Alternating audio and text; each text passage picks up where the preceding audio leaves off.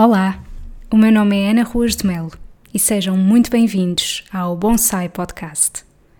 Sabem quando nos sentimos aconchegados e desligados do mundo exterior? É assim que me sinto quando ouço algo que me inspira e acrescenta valor.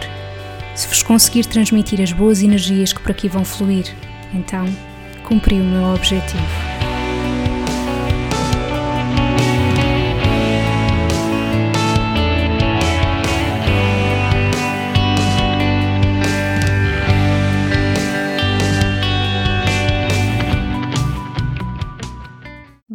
Ao episódio 28 do Bonsai Podcast, desta vez com uma convidada muito especial chamada Inês Almeida. A Inês Almeida é conhecida pelo seu projeto Cosmic Feminine, que aborda a fertilidade consciente. Mas não é apenas sobre o trabalho da Inês que este episódio trata.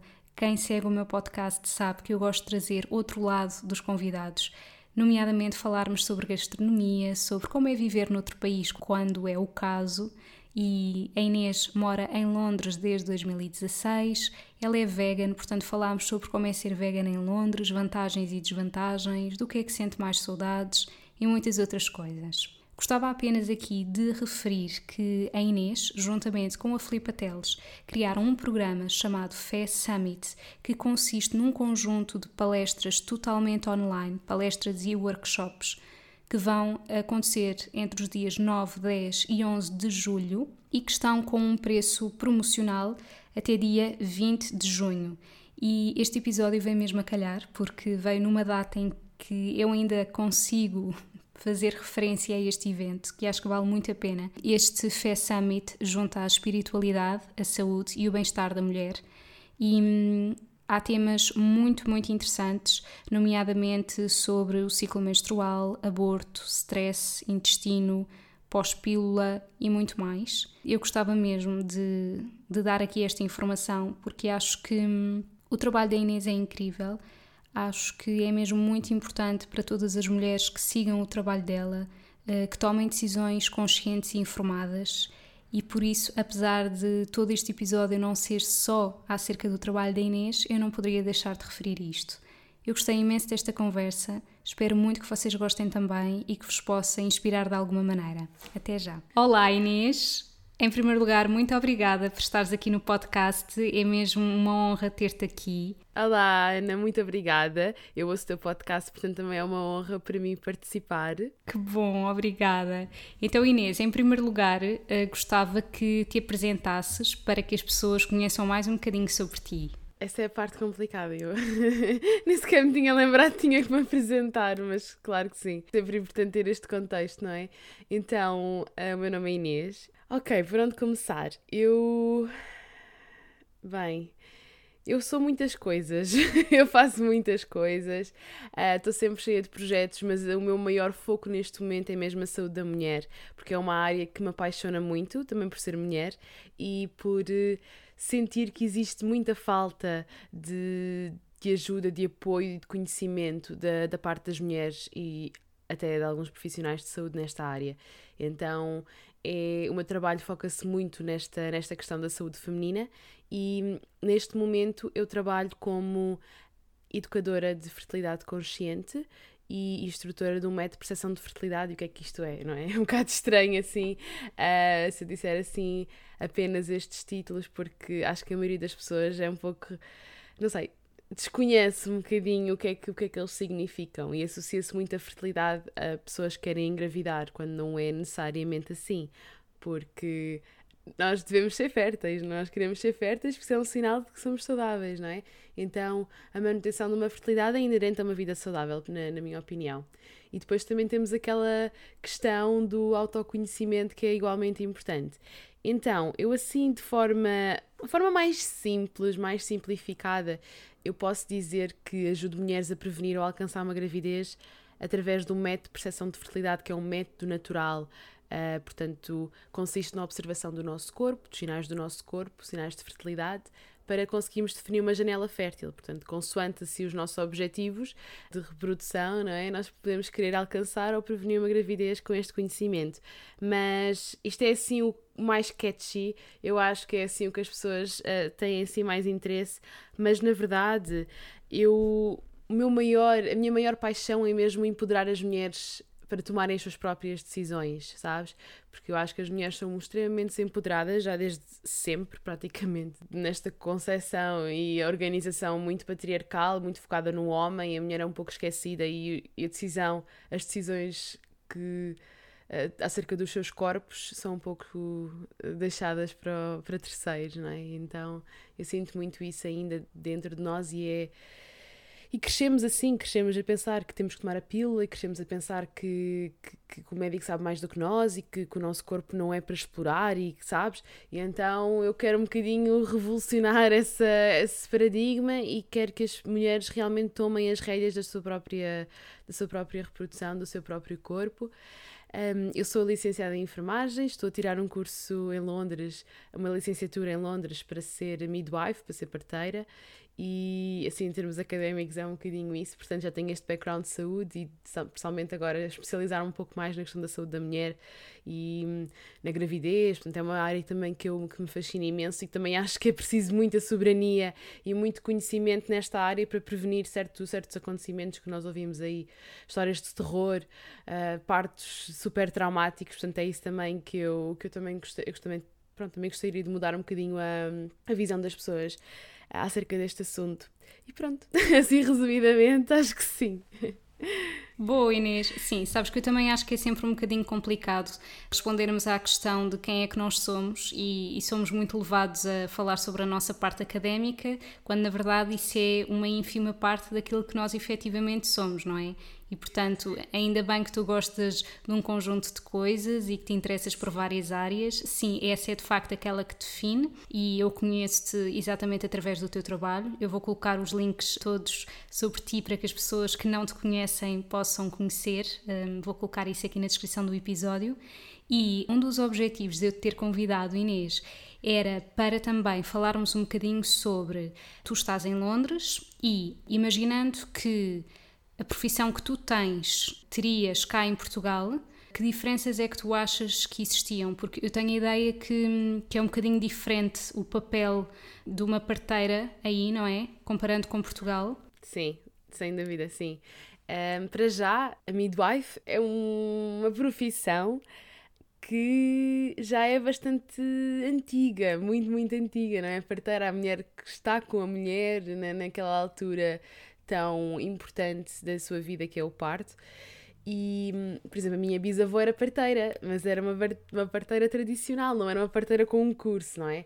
E, e a verdade é que antigamente, se pensarmos antigamente, os partos eram feitos em casa, não eram tão hospitalizados, mas alguns assim, uh, no século XIX, começou, do século XX, começou ali, começaram a ser um pouco mais hospitalizados, até que hoje em dia é quase certo que a mulher vai ter um parto hospitalar. Mas isto para dizer que as, que as parteiras, com os seus saberes ancestrais, já, já, já existem há muitos, muitos anos. A diferença é que aqui no Reino Unido manteve-se essa tradição das midwives, sabes? Portanto, são, há muita essa cultura da midwife e tu consegues ver numa série chamada Call the Midwife, não sei se conheces, que são mesmo as parteiras que vão de bicicleta à casa das, das mulheres, está alguns no, no, nos anos 50, 60, e isso era, era verdade, elas iam, o parto era, era extremamente era mais feita em casa do que no hospital. No hospital, as mulheres, para o hospital só iam as mulheres que estavam doentes, como deveria ser sempre, não é? E então eles mantiveram muito essa cultura das midwives e obviamente já não são, e já nessa altura, nos anos 50, 60, já eram uh, enfermeiras que se especializavam então, ou tiravam um curso então de, de, de, de para serem midwives, para serem parteiras, pronto. E é o que eu estou a fazer, portanto eu comecei por, por ser enfermeira e agora uh, estou a especializar-me, entre aspas, apesar de ser outra licenciatura, acaba por não ser uma especialização como é em Portugal. Também já falo um bocadinho sobre isso, sobre essa realidade em Portugal. Mas aqui em Inglaterra tu podes entrar em midwifery e não precisas ter um background médico. Portanto, tu podes sair do liceu, do, do secundário e ir para para ser midwife, fazer o curso para ser midwife, pronto. Portanto, é um bocadinho diferente, tu consegues logo especializar-te, o que acho que até é bom, por um lado, porque se é aquilo que tu queres, já sabes que é aquilo que tu queres, não tens que passar por aquele training todo de enfermagem primeiro e estás ali um bocado contrariada e depois é que vais fazer a especialidade. Acabou por ser também um bocadinho uh, o meu caso, porque eu queria, eu descobri que queria mesmo ser parteira, mas tinha que acabar o curso de enfermagem, porque na verdade não sabia que em Londres era um bocadinho diferente. Mas eu estou muito grata por ter acabado a enfermagem, porque sinto que me dá assim, sabes, um conhecimento assim um bocadinho diferente. E então, em Portugal, como se calhar a maioria das pessoas já sabe, já deve ter percebido, tens que fazer então um curso de enfermagem e depois uh, fazes a especialidade de dois anos. Com, acho que tens de fazer dois anos de experiência profissional a trabalhar, pronto. Ou seja, eu sinto que. Eu acho que não, é, não tem tanto a ver com a formação académica, que acaba por ser bastante semelhante, pronto. Mas tem muito, acho que tem muito a ver com, a, com, com o mindset das pessoas. Portanto, em Inglaterra é, é super aceito, até pelos médicos e tudo, que as midwives vão estar em partes de, de baixo risco. Portanto, imagina que tu estás grávida e aqui em Inglaterra tu, tu vais ao teu médico de família, por exemplo, dizer: Olha, estou grávida, e o médico de família vai logo marcar uma consulta com a midwife.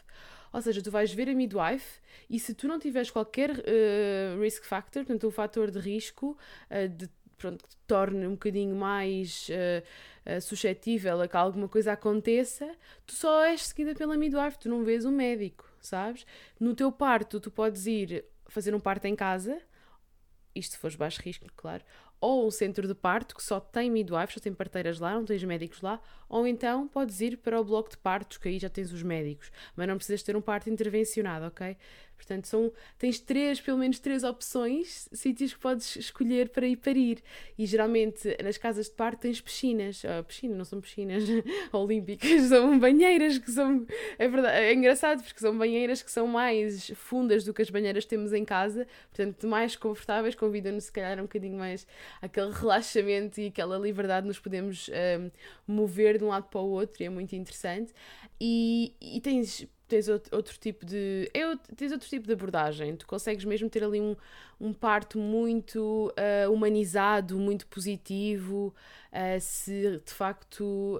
Um, claro que nos partos nunca se sabe, não é? Mas promover ali, sabes, a, nós dizemos woman-centered care, que é um cuidado centrado na mulher, não é? Portanto, tens ali uma midwife, um para um, a tomar conta de ti, a acompanhar-te neste processo tão importante, a respeitar as tuas escolhas, a informar-te e dar-te, sabes? A, e, o estágio que eu fiz no centro de parto foi o estágio mais, enfim, o melhor estágio que eu, que eu fiz, foi mesmo o meu favorito, porque senti que estava ali todo um processo fisiológico a acontecer e não estávamos ali a intervir, a tentar pôr mãos aqui, mãos ali e dizer, sabes? E a mulher tinha que ficar de, de costas, não, a mulher podia se mexer. Nós até devemos incentivar a mulher a não ficar deitada, porque estar em pé, numa posição mais vertical, ajuda o bebê a descer, usar a água para, para, como método não forma farmacológico no alívio da dor.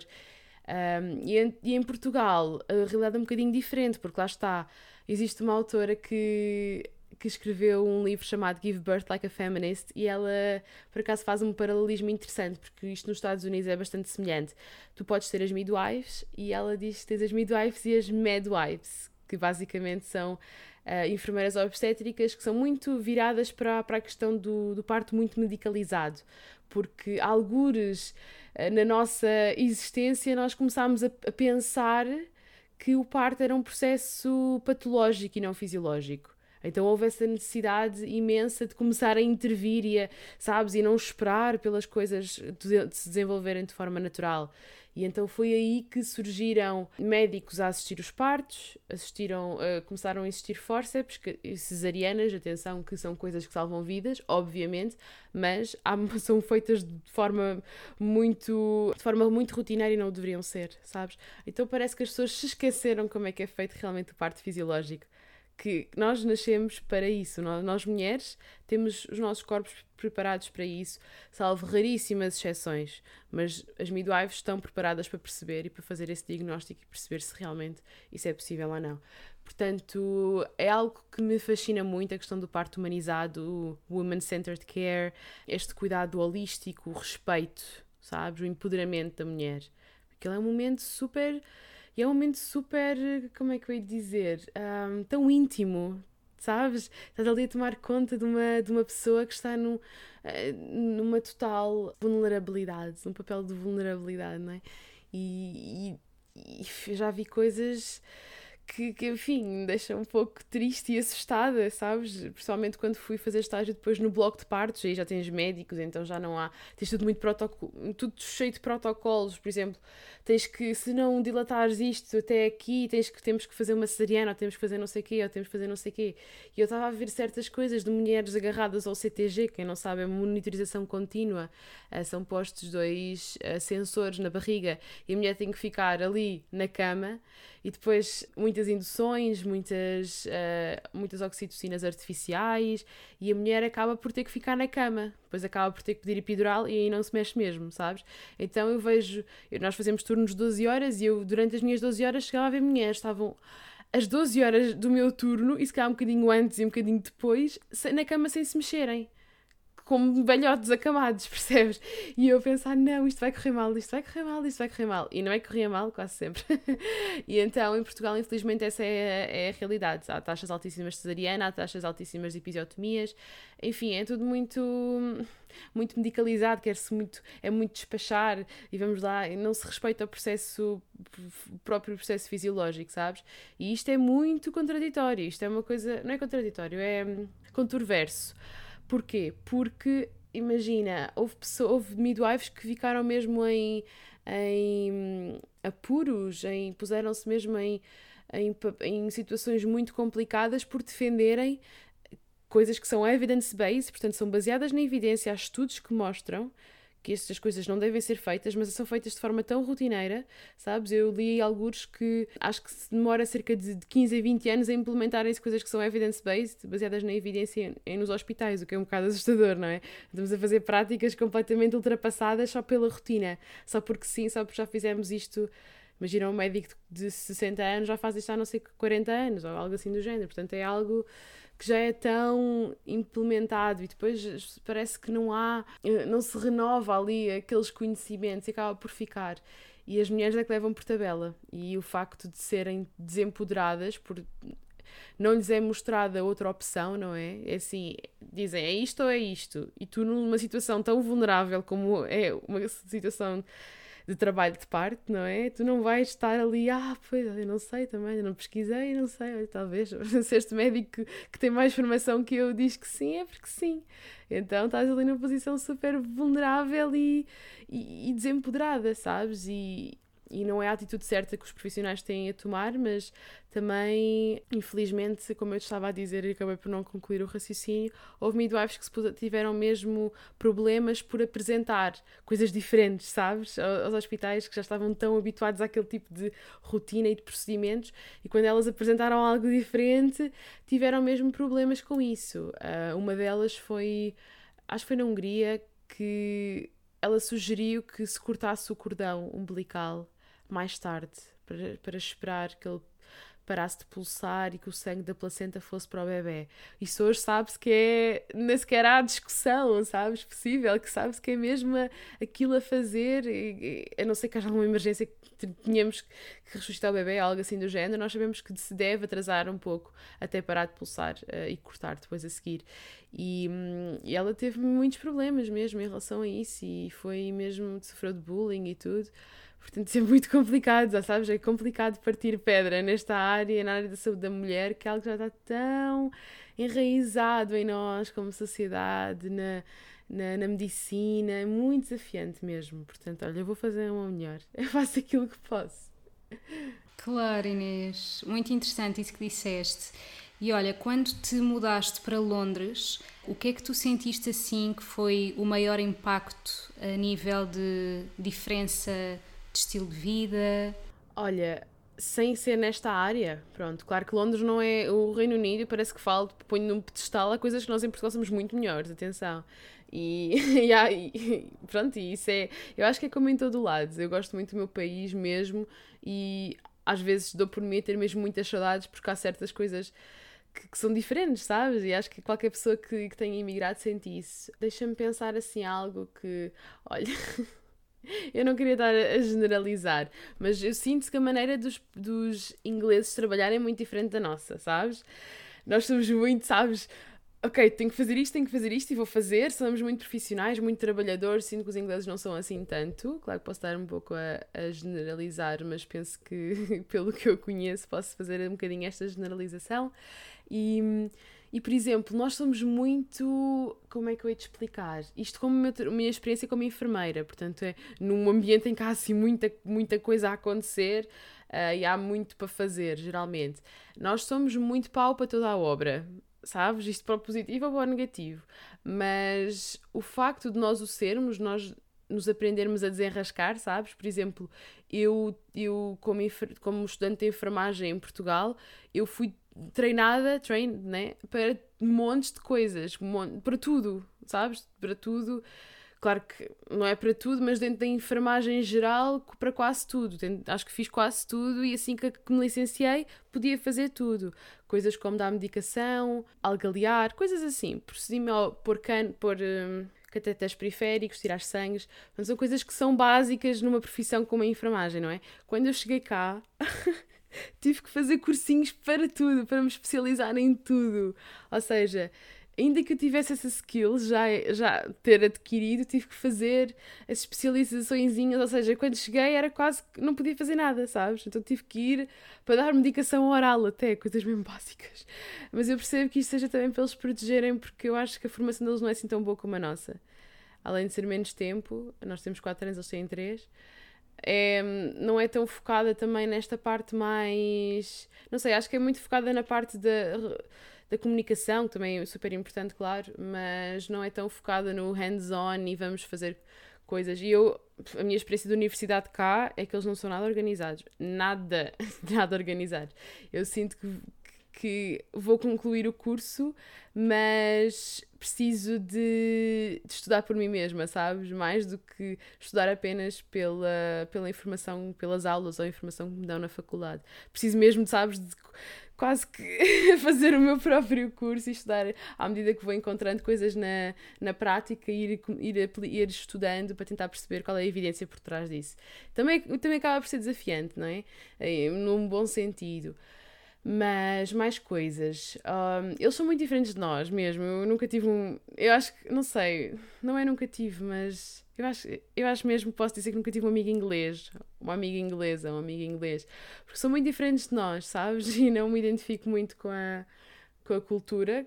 Pá, acho-os muito simpáticos e isso é bom, porque eu não gosto de pessoas que são mal criadas ou que me faltem ao respeito. E eu acho que nesse aspecto é bom, porque eles são muito polite, muito, sabes? Muito Podem dizer mal nas costas, mas eu não me importo, desde que não sejam rudes comigo, eu estou ok. e também é uma maneira de. de há, há certas maneiras de lidar com eles que uma pessoa vai aprendendo, não é? Uh, que eles gostam também às vezes de puxar ao limite, assim sempre com aquela sorriso na cara, mas depois puxam-te ali ao limite e abusam. e, mas se des um travãozinho, eles acabam por, acabam por ser pessoas até fáceis de lidar. Mas a cultura deles é um pouco diferente, então eu não me identifico assim tanto. E tenho muita sorte de ter encontrado um namorado português em Inglaterra. Porque eu acho que não ia, não ia ter um namorado inglês, não sei. Não sei, mas não me identifico mesmo nada. Mas achas, achas que, por exemplo, eles são menos calorosos? Porque eu acho que nós, portugueses, Sim. somos assim muito mais de abraços e beijinhos, assim de uma forma geral, comparando com outros países, não é?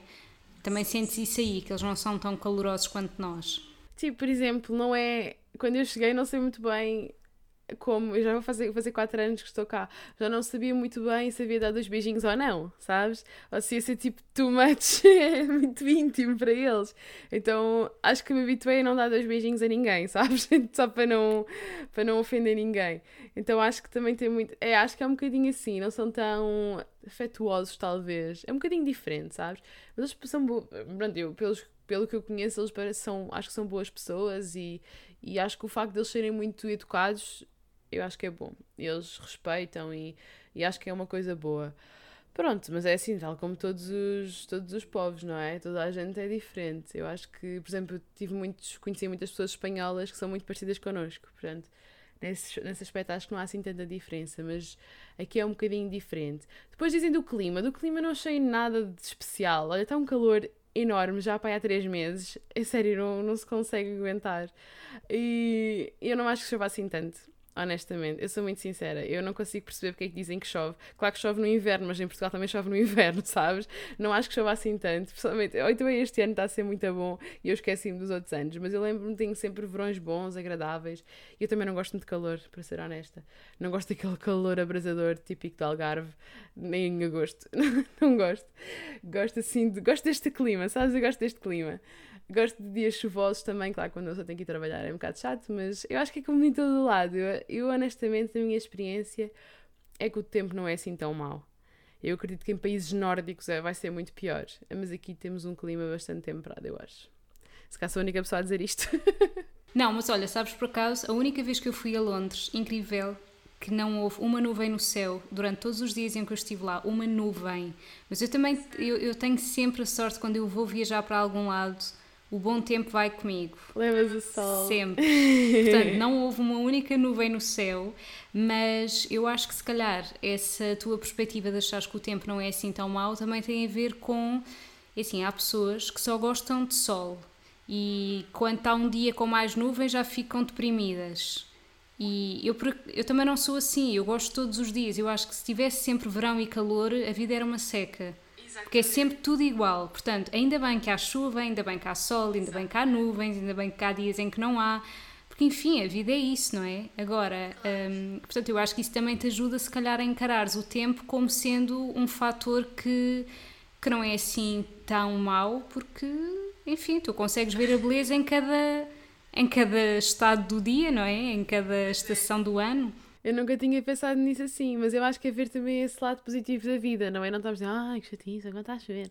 Não é? Quer dizer, ok, está a chover, olha, as plantas vão ser regadas, não é? Às vezes fico. Hoje passei por umas. Eu sei que isto é um bocado estúpido, mas eu passei por umas, uns vasinhos na rua que as plantas estavam completamente secas, ninguém as tinha regado e eu pensava, oh que chatice, morreram as plantinhas se tivesse havido chuva. Não, mas é isso mesmo, quer dizer, tudo tem o seu lado bom e menos bom, não é? E. Claro e termos a capacidade para conseguirmos ver as, as coisas positivas em tudo, isso é muito bom. Sim, e honestamente, eu lá está, acho que há pessoas.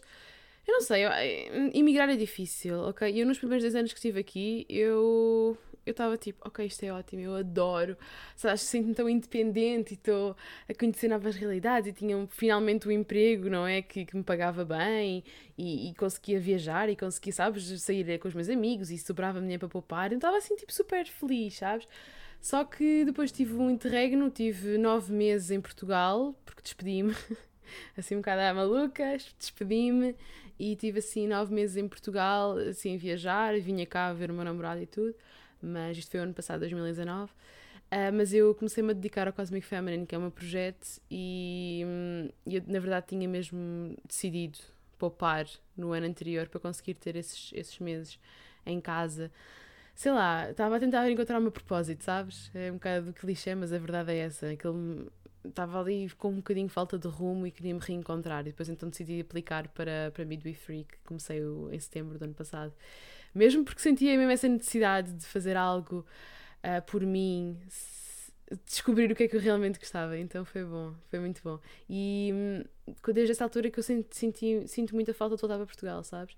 Mas eu, eu racionalmente sei que por agora não é possível. Ah, e eu acho que foi o facto também de, deste, deste episódio de, do vírus, de, de eu sinto-me presa numa ilha, sabes? Porque eu não podia ir a, a, Portugal quando, quando queria, porque eu antes sentia, ok, não me apetece ir, mas se me apetecer, eu em duas horas estou em casa.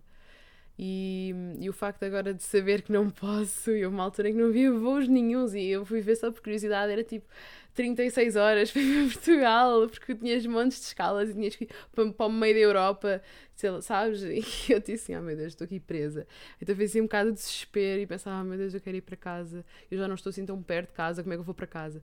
E foi assim um bocado desesperante. Agora, pronto, agora se calhar estou um bocadinho mais a aceitar e sei que um dia vou, não é? Eu sei que um dia volto, mas sei que não é a altura, porque eu ainda sinto, tenho muito a absorver aqui, sabes? Principalmente no...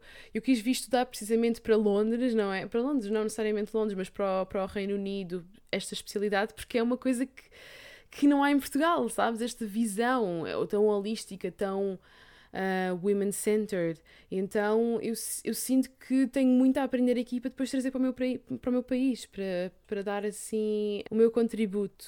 e tentar fazer eh, de Portugal um sítio melhor para parir e para se nascer, sabes?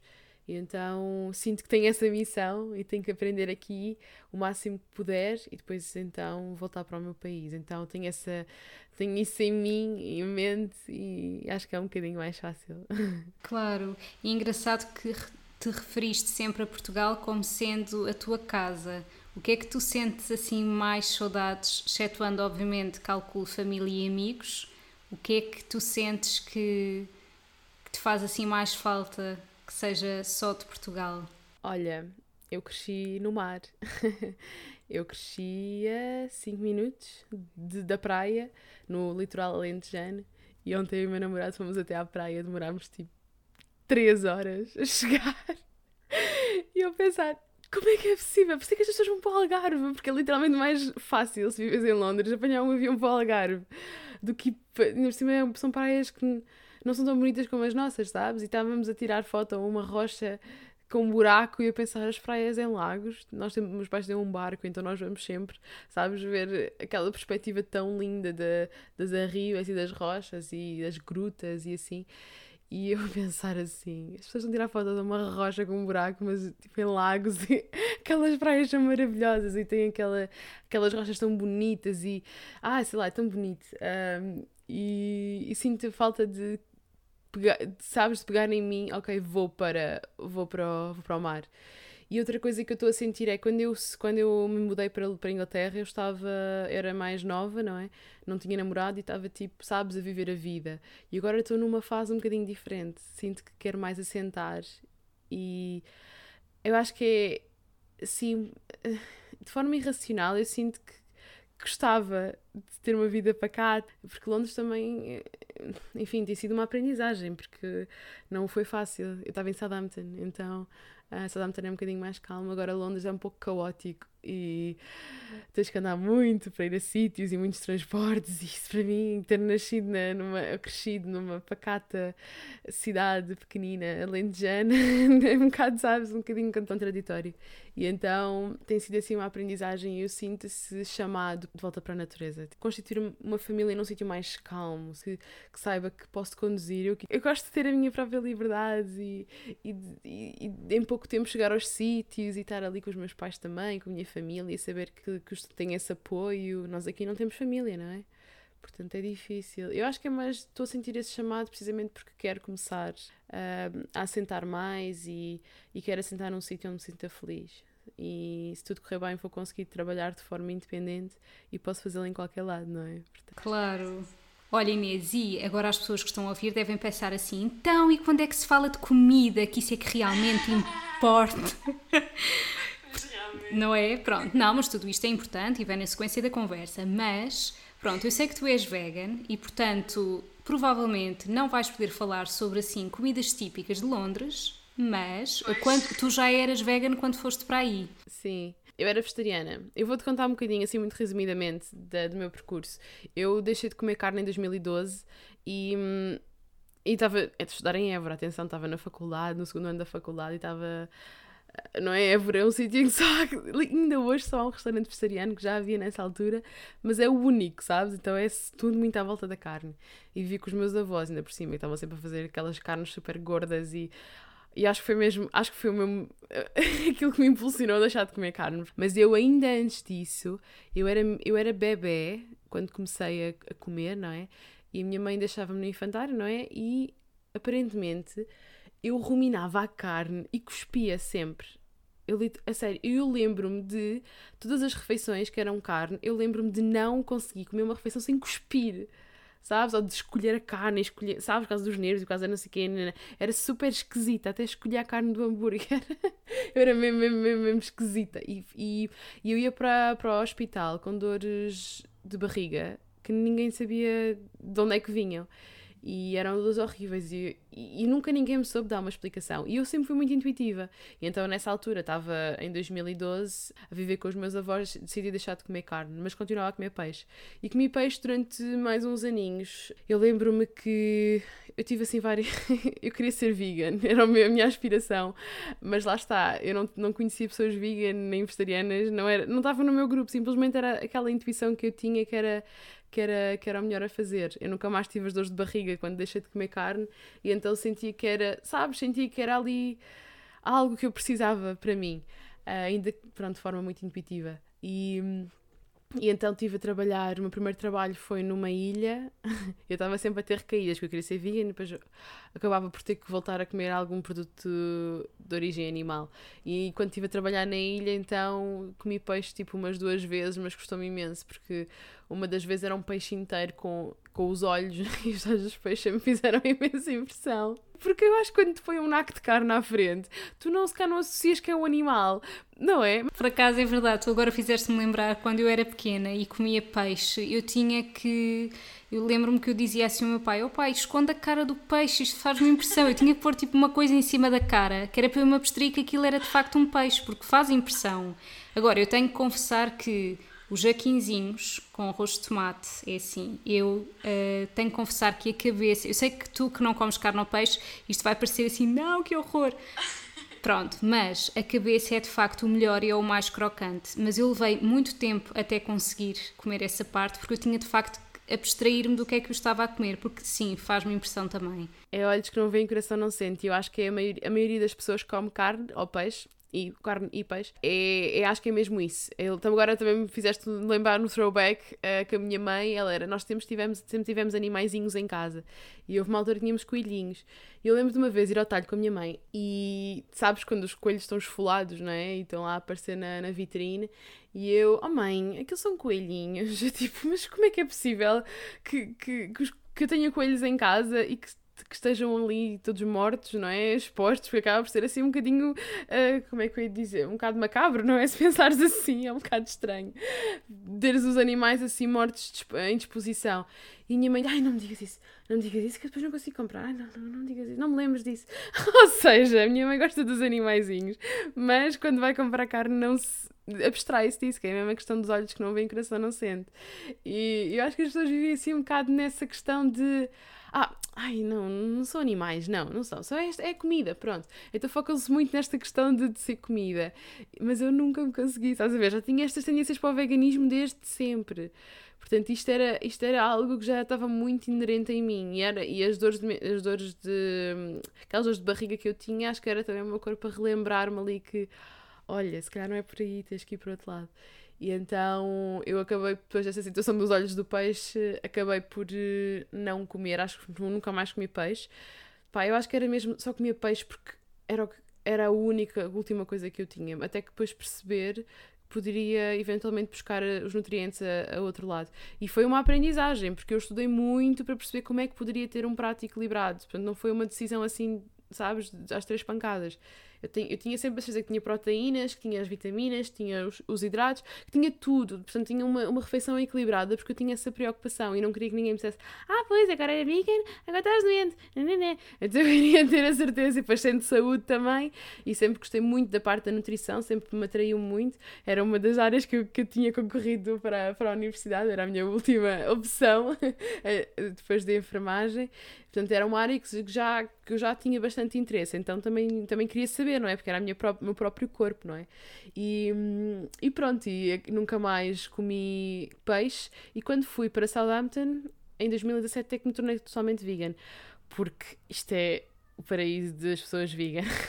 Era essa a sensação que eu tinha.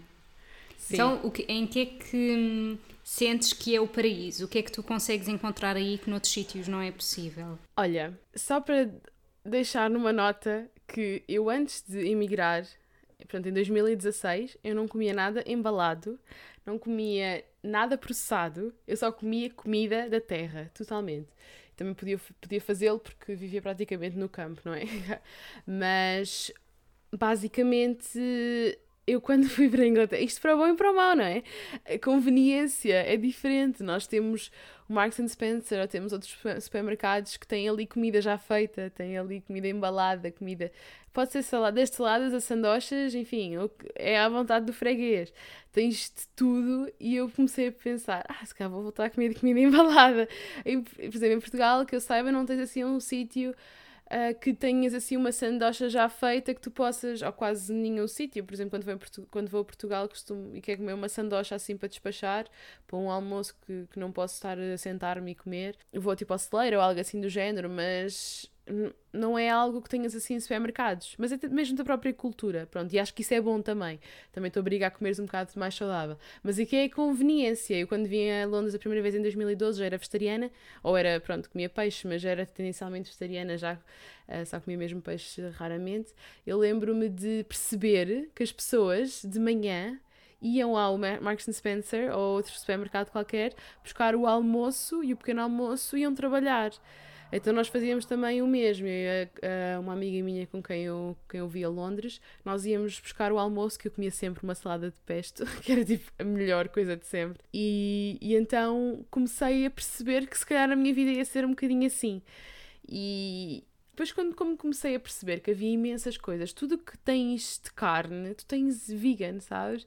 Tipo nuggets, pizzas, hambúrgueres, tipo os hambúrgueres do. Agora também há em Portugal, entretanto, Moving Mountains e Beyond Burgers e coisas assim do género, que agora também já existe, são muito parecidos, não é? À carne. Não é que eu alguma vez tivesse gostado assim, particularmente de carne, mas dá-te sempre aquele aquela ajuda para fazer aquela transição. E douradinhos e coisas assim do género, e havia uns coisinhos que eram tipo de frango, uh, da corn, que eram muito parecidos, ou frango normal. Mas a verdade é que às tantas depois voltei um bocadinho a, a ser plant-based, porque não é? Os processados, além de serem caros, não são a melhor coisa de, para o nosso corpo. Então era só mesmo uma questão de conveniência. Hoje em dia não vou dizer que não como processados porque como, nós temos sempre no congelador qualquer coisa para quando eu não tenho tempo, porque é preferível estar a comprar fora. Portanto, tenho sempre qualquer coisa assim para tipo hambúrguer já feitos, algo assim do género, mas não é de toda a base da minha alimentação quando eu como plant-based é tipo, ah, ok, estou a nutrir as minhas célulazinhas. Mas é engraçado porque o meu namorado era carnista, carnista, tipo um super carnista, e ele tornou-se vegan quando me conheceu. Para teres noção, nós, eh, uma das últimas coisas eh, não vegan que ele comeu foi tipo um schnitzel né, quando fomos à Áustria. Por acaso fiquei super desiludida com esse prato. Isso não é mais do que um panado de frango. É um panado, é um panado autêntico, não é? Portanto, gigante, sim, é dos pratos mais baratos, ainda me lembro, era 9,99. Todos os outros eram, eram mais. E depois é assim, eu acho que aquilo, ok, pronto, era sempre com batata frita e com ketchup e não variava daquilo. E eu pensei assim, bolas, um prato tão falado e é uma coisa tão banal. Quer dizer, eu acredito que eu também não tenha comido nos melhores sítios, não é? Porque aquilo bem feito é capaz de ser um bocadito melhor, mas ah, ainda não sei, porque o meu namorado comprou aquilo no restaurante mais uh, reconhecido para, pelo schnitzel. Eu não sei, não provei, mas ele disse que era tipo, ok, mas também era gigante. Era literalmente um pãozinho e aquilo, aquilo era no pão, acho eu, e aquilo era uma coisa, um panado gigante. Mas acho que, acho que não varia muito daquilo, aquilo é um panado. Exato, é um panado, basicamente é isso. E é engraçado para tu veres o nível de carnista que ele era e ele apaixonou-se apaixonou tanto pelo estilo de vida vegan também, porque assim, ele ao início estava assim um bocadinho reticente, mas é assim, para mim fazia-me sentido estar com alguém que partilhasse, com os mesmos, partilhasse os mesmos ideais que, que eu, ou pelo menos que, que conhecesse os meus ideais. Então comecei a mostrar os, os um, documentários e tudo. E ele começou-se a apaixonar completamente. E depois ia cozinhando para ele. Pode-se dizer que eu até não cozinho muito mal. Então comecei a conquistá-lo pelo, pelo estômago. ele acabou por se converter à culinária vegan e é o estilo de vida, sabes? É o estilo de vida, porque acabamos por viver isto muito como um estilo de vida. E é bom porque assim, não é? Estás com alguém que partilha também das tuas, das mesmas, dos mesmos ideais que tu, acaba por se tornar mais fácil, não é? E, não, e eu acho que não era capaz de ter uma pessoa a cozinhar na minha frigideira carne, sabes? Ou algo assim do género, e acabar, acabar por ser um pouco desconfortável para mim então, por acaso, tudo se desenrolou de uma, de uma maneira natural. Olha, e eu revejo-me imenso nisso porque, apesar de eu não ser vegetariana, eu praticamente não como carne e peixe. o meu namorado comia e quando começámos a viver juntos foi exatamente a mesma coisa. Ou seja, eu comecei a cozinhar, ele começou a comer os pratos que eu fazia e agora é ele que diz. No outro dia ele disse: Ah, tenho imensas saudades de, de frango, vou comprar frango ao Pingo Doce. E depois comeu aquilo e disse estou farto disto, isto já, isto já não me sabe bem. Eu, pois estás a ver, tu insistes em comprar, ou seja, eu não me importo de comer esporadicamente e imagina, eu sou aquela pessoa que vou viajar para um sítio qualquer e eu gosto imenso de provar as comidas típicas e aí eu não me importo de ser carne ou peixe, como é típico de lá eu quero provar.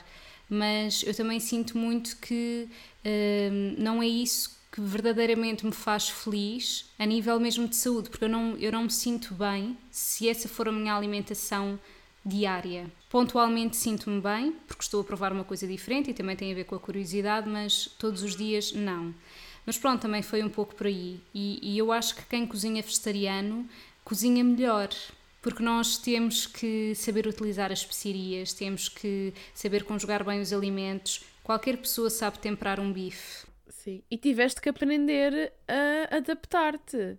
A questão é essa, a questão é que eu comecei por cozinhar, porque ninguém me ensinou a cozinhar, eu comecei sozinha a aprender sozinha, não é? E eu comecei a fazer pratos que a minha mãe fazia para mim e a veganizá-los. Então isso é bastante desafiante, torna-te assim bastante flexível, não é? Em Budapeste existe um restaurante, mais do que um, na verdade, que são exclusivamente vegan e fazem pratos típicos de Budapeste. Ou seja, nós fartámos de comer pratos típicos de Budapeste, mas vegan. Ok, que interessante. Olha, já lá fui há algum tempo, portanto, na altura não pude aproveitar isso. Eu acho que também, nós por acaso, olha, por exemplo, quando fomos à Grécia também comemos pratos muito típicos e a Grécia também tem, eles têm, têm uma altura em que não comem carne, então acabam por ter assim também pratos, muito, muito pratos, muitos pratos vegan acidentalmente vegan, na verdade, não é? Que por acaso, olha, são vegan, são muito à base de vegetais e assim, nós comemos muito bem. E é engraçado que acaba por se tornar também uma, um desafio ir assim à procura dos melhores sítios para comer. E depois nós também não queremos só hambúrgueres, não é? Então tentamos procurar algo assim mais típico e, e, e, tentar também conhecer a cultura, mas de uma forma diferente, sabes? Quando, ou seja, os pratos adaptados e acabam por ter também aquela, aquele gostinho à cultura do país, o que é bastante interessante mesmo. Sim, isso eu acho interessante, porque lá está. O que eu acho que às vezes algumas pessoas perdem por não um, por serem vegan é exatamente Claro que é uma escolha, não é? Isso é extremamente importante. Eu tenho dois grandes amigos meus que são vegan por escolha. Eles dizem-me sempre: Ana, não é nós não podemos, é nós não queremos. É verdade, é vocês não querem.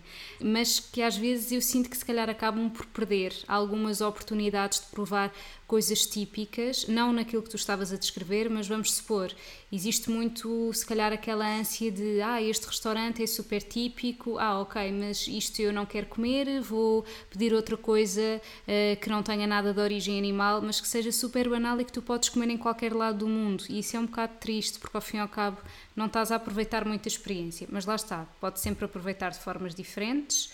Mas voltando a isso que tu estavas a dizer, portanto, basicamente Londres é o paraíso porque consegues ter muitas opções sem ter, se calhar, aquele, um, aquela preocupação ao trabalho que, por exemplo, cá em Portugal podemos ter de ah, bolas, isto não dá porque tem ovo nos ingredientes, ou pronto, aí existe muito mais escolha aí. No entanto, também muitas coisas assim industrializadas, se calhar, não é? Se calhar porque tu sentes que hum, em termos assim da cultura da refeição, porque a ideia que eu tenho, e é, é um facto, não é? Nós portugueses adoramos comer, para, para nós é assim um momento, para mim é, é um momento precioso. Eu costumo dizer que os portugueses são aquelas pessoas que estão a comer uma coisa e enquanto estamos a dar uma garfada num prato dizemos: Ah, lembras-te quando fomos àquele restaurante e comemos não sei o quê? Só falamos em comida. Eu sou essa pessoa. tu achas que aí na cultura uh, inglesa não é bem assim? Ou o que é que tu sentes? É sim, sim. Por exemplo, nós em português temos imensa gastronomia, temos uma gastronomia super vasta e uma, um dos maiores, dos meus maiores gostos é mesmo reproduzir a nossa gastronomia e veganizar. Nós gostamos, gostamos muito de comer francesinha, francesinha vegan é a nossa perdição e, e o meu namorado é do Porto. então dá sempre aquela, de vez em quando fazemos. Ainda não conseguimos fazer aquela francesinha perfeita, mas dá sempre aquele gostinho, sabes? Portanto, em Portugal temos muito então essa, essa questão de, de temos os nossos pratos típicos e também se calhar por isso é que nós também gostamos tanto de comer. Eu amo comer comida vegan, só um bocadinho à parte. Eu, não, eu tinha uma relação péssima com a comida quando era omnívora, vá, quando comia tudo, tinha uma relação péssima, eu não gostava mesmo de comer, era, era horrível. Pensava, ai, tenho que comer, que horror. Agora sou louca por comer, eu digo, ah, adoro comida vegan, bem cozinhada, é a minha maior perdição, amo mesmo. Um, em relação à Inglaterra, pois é sim, é como eu já tinha dito, eles. Então, é, eu acho que também tem muita influência de, dos americanos, não é? Em vez de irem buscar as influências positivas, vão buscando as, in, as influências do fast food e não sei o quê. Tens muitas cadeias de fast food que lá está, oferecem comida vegan sempre, por isso é que também acaba por ser uh, bom, mas acabas por também comer mais porcaria, o que é chato. Em termos de, de comida mais tradicional, lá está, são é fish and chips, é um, jacket potato, que é tipo uma batata assada com cenas lá para dentro, tu podes pôr tipo, eles põem tudo, ou põem queijo, ou põem feijões, daqueles baked beans que eles adoram. E eu depois acabei por também me habituar a comer isso. Ou põem tipo, sei lá, pasta de atum. Põe, ou sabes, o que tu. É mesmo aquela comida tipo, que ninguém se ia lembrar, sozinho. Tipo as sobras. Uh, mas o English breakfast, né? O que eles chamam cooked breakfast. Sei lá, são tipo essas coisas que. Ah, depois devem ter coisas assim mais de carne. Que... Ah, o Sunday roast também. Isso por acaso o Sunday roast não é muito mau, porque tem, acho que é bastante equilibrado. Dependendo de se comes carne ou não, eles fazem tipo as duas versões, já um bocado, pronto, também adaptadas às pessoas vegan. Mas tens o gravy, que é tipo um molho, tens assim tipo uns legumes, tens um puré, portanto não é assim tipo o pior prato sempre, é um prato mais cozinhado. Ou seja, eles têm um dia, um set day, né? um dia específico para cozinhar, porque eles geralmente, eu sinto que não cozinham, sabes? Sinto que não compram tudo muito, muito feito, é tudo muito à base de. Eu não sabia que havia tantas pessoas obesas quando vim, sabes? Não tinha essa ideia. Pessoas com excesso de peso e sinto que não sabem comer. Mesmo no hospital, no hospital, a comida que eles dão às pessoas. Já não sei onde é, é que eu ouvi isso. Ouvi isso de algum lado. De de haver muito essa questão de deles, dos doentes comerem comida tipo pá, muito processada. Por exemplo, eu lembro-me em Portugal, quando fazia os estágios, era tudo muito. Se calhar até sabes disso um bocadinho aqui, eu que era tudo muito à base dos cozidos e coisas um bocadinho mais. Se calhar não, não tinham assim muita piada, mas eram um bocado mais saudáveis. Mas aqui até. Um, batatas fritas eles dão aos doentes, por exemplo, e depois estás a dar comida a doentes um, com problemas cardíacos ou doentes com hipertensão, doentes com diabetes, e podem comer tudo. Os diabéticos, por exemplo, um, ajusta com a insulina, por exemplo. Ou seja, não é? Em vez de estás a dar tipo sobremesas aos, aos diabéticos e depois, ah, depois vai levar a insulina, não faz mal. Ou seja, é um bocado, um bocado estranho, é um bocadinho estranho. Portanto, também é assim, um bocado diferente. Por exemplo, eu sinto muita falta de restaurantes veganos saudáveis porque os restaurantes veganos aqui são muito à base de fast food e, por exemplo, em Portugal tens muito aqueles restaurantes em que tu comes comida. Ai, comer comida vegana em Portugal é maravilhoso. Por exemplo, da Terra, no Porto. A sério, eu sempre vou ao Porto só como lá. É maravilhoso. É aquela comidinha bem feita, comida comida de conforto, não é aquela comida de fast food. Sinto muito. Bowls, por exemplo, saladas, muito mais à base disso. Aqui sempre que. Ah, vamos ao restaurante vegan. Pá, é bom de vez em quando comer uma coisa assim mais. Assim mais fast food, assim mais frita, mais não sei o que, dá sempre aquela coisa. Mas não sempre, porque uma pessoa começa a ficar mesmo tipo. Uh. Olha, e já foste a algum restaurante da Ela? Não, ainda não fui. Mas é saudável, não é? Sim, se calhar aí conseguias. Eu lembro-me quando eu fui a Londres, eu fui lá, mas como eu fiquei em casa de pessoas, eh, eu nunca fiz refeições na rua, com alguma pena minha. Mas eu disse: não, desculpem, eu vou ter que ir a um restaurante dela e fui, mas só pedi um muffin eh, porque foi tipo para lanchar. Não tive a oportunidade de comer mesmo um prato de almoço ou jantar e tive pena. É assim, há alguns sítios, não vou dizer que são todos comida fast food e fritos, não, há alguns sítios que são bons, mas são, a, a, norma é mais. Eu sinto que é muito para as pessoas tentarem aderir ao veganismo ao comer coisas que já estão habituadas, mas acho que também não é por aí. Não, e sabes que uh, eu tenho uma amiga minha, essa tal minha amiga que é vegan, ela esteve uma temporada em Londres e eu chateava-me com ela porque o almoço dela era batatas fritas. Porque ela não tinha outra opção na cantina e então comia batatas fritas. E tens muito essa tendência, porque eu comecei a ver, por exemplo, no, no meu trabalho, quando fazíamos o intervalo do almoço, comíamos todos na mesma sala e havia pessoas que, ah, vou comer uma salada, sou tão healthy, e depois me uma maionese por cima e pensar, estragaste tudo. Ou então depois iam comer uma sobremesa que eles lá por dizia fat free ou não sei o quê, eu via logo que aquilo era uma porcaria, sabes? Ou seja, as pessoas têm, não sabem comer, não têm mesmo essa. E nós temos muito.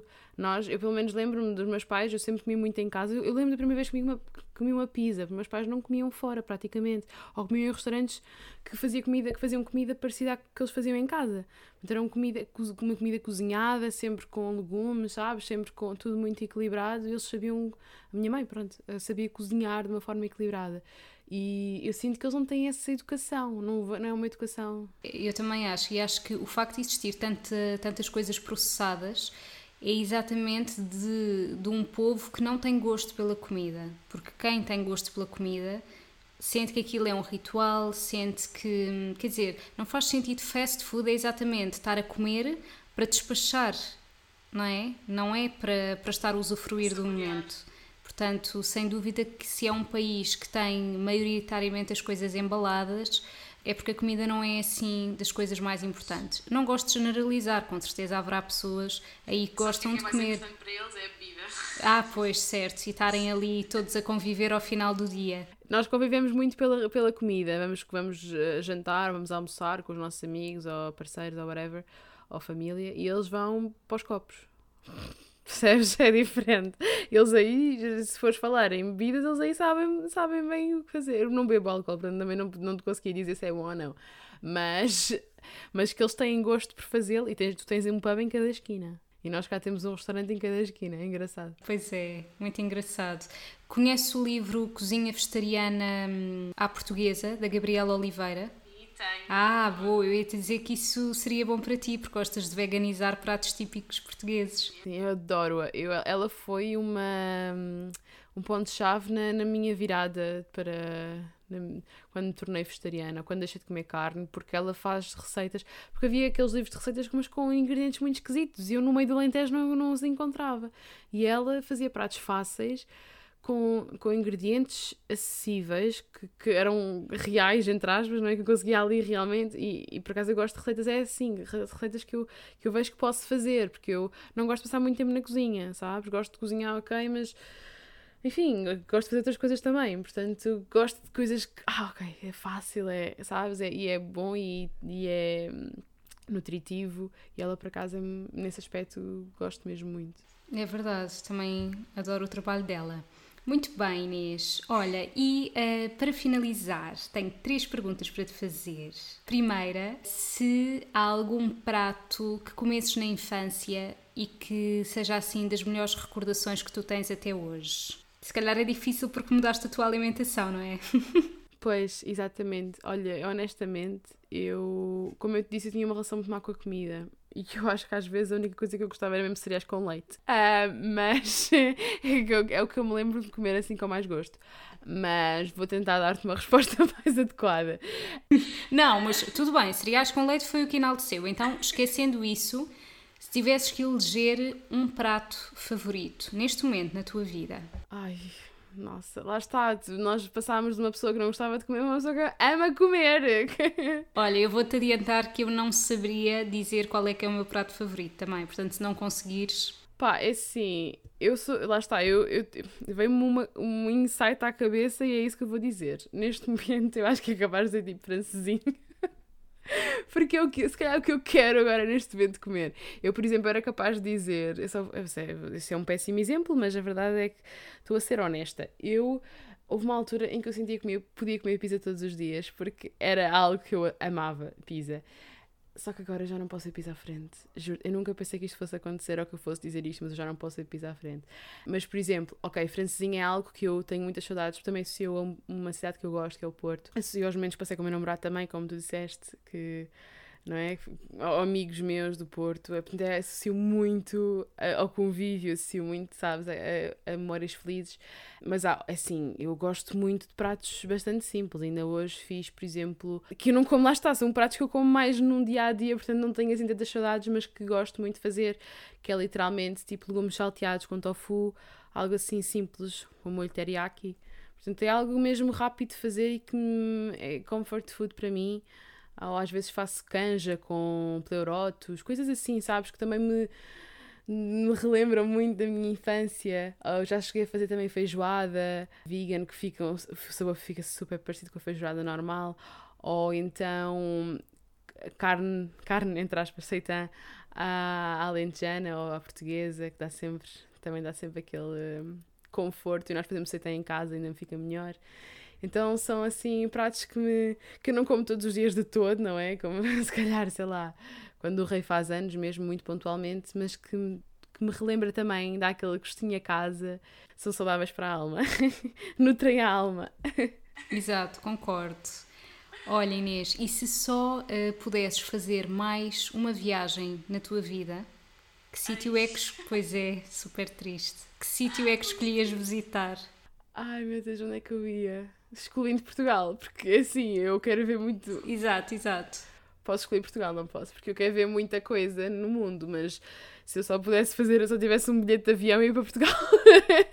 Vamos supor, tens a oportunidade de ir a um sítio onde nunca foste, mas só um. Qual é que tu escolhias? É, isso é muito difícil, eu sabendo que não e que isso não vai, muito dificilmente vai acontecer, mas o, o lugar, lá está, eu estou a dar respostas que me vêm muito à cabeça, mas eu lembrei-me do Guatemala. Portanto, se calhar ficamos com o Guatemala, embora eu queira ver ainda muita coisa, muita, muita coisa. Quero muito ir à Nova Zelândia, muito. Sinto uma, uma atração gigante pela Nova Zelândia, ainda nunca fui para, esses, para essa parte do mundo. Mas, não sei, Guatemala foi o que me surgiu. Muito bem. E última pergunta: sentes que já conseguiste deixar a marca que querias no mundo ou que ainda precisas de fazer muito mais? Eu sinto que já eu sinto que já deixei uma grande, uma importante marca no mundo. Claro que quero deixar mais, não é? Uh, eu sinto que há sempre mais a fazer, mais e mais e mais a fazer, o que é bom também.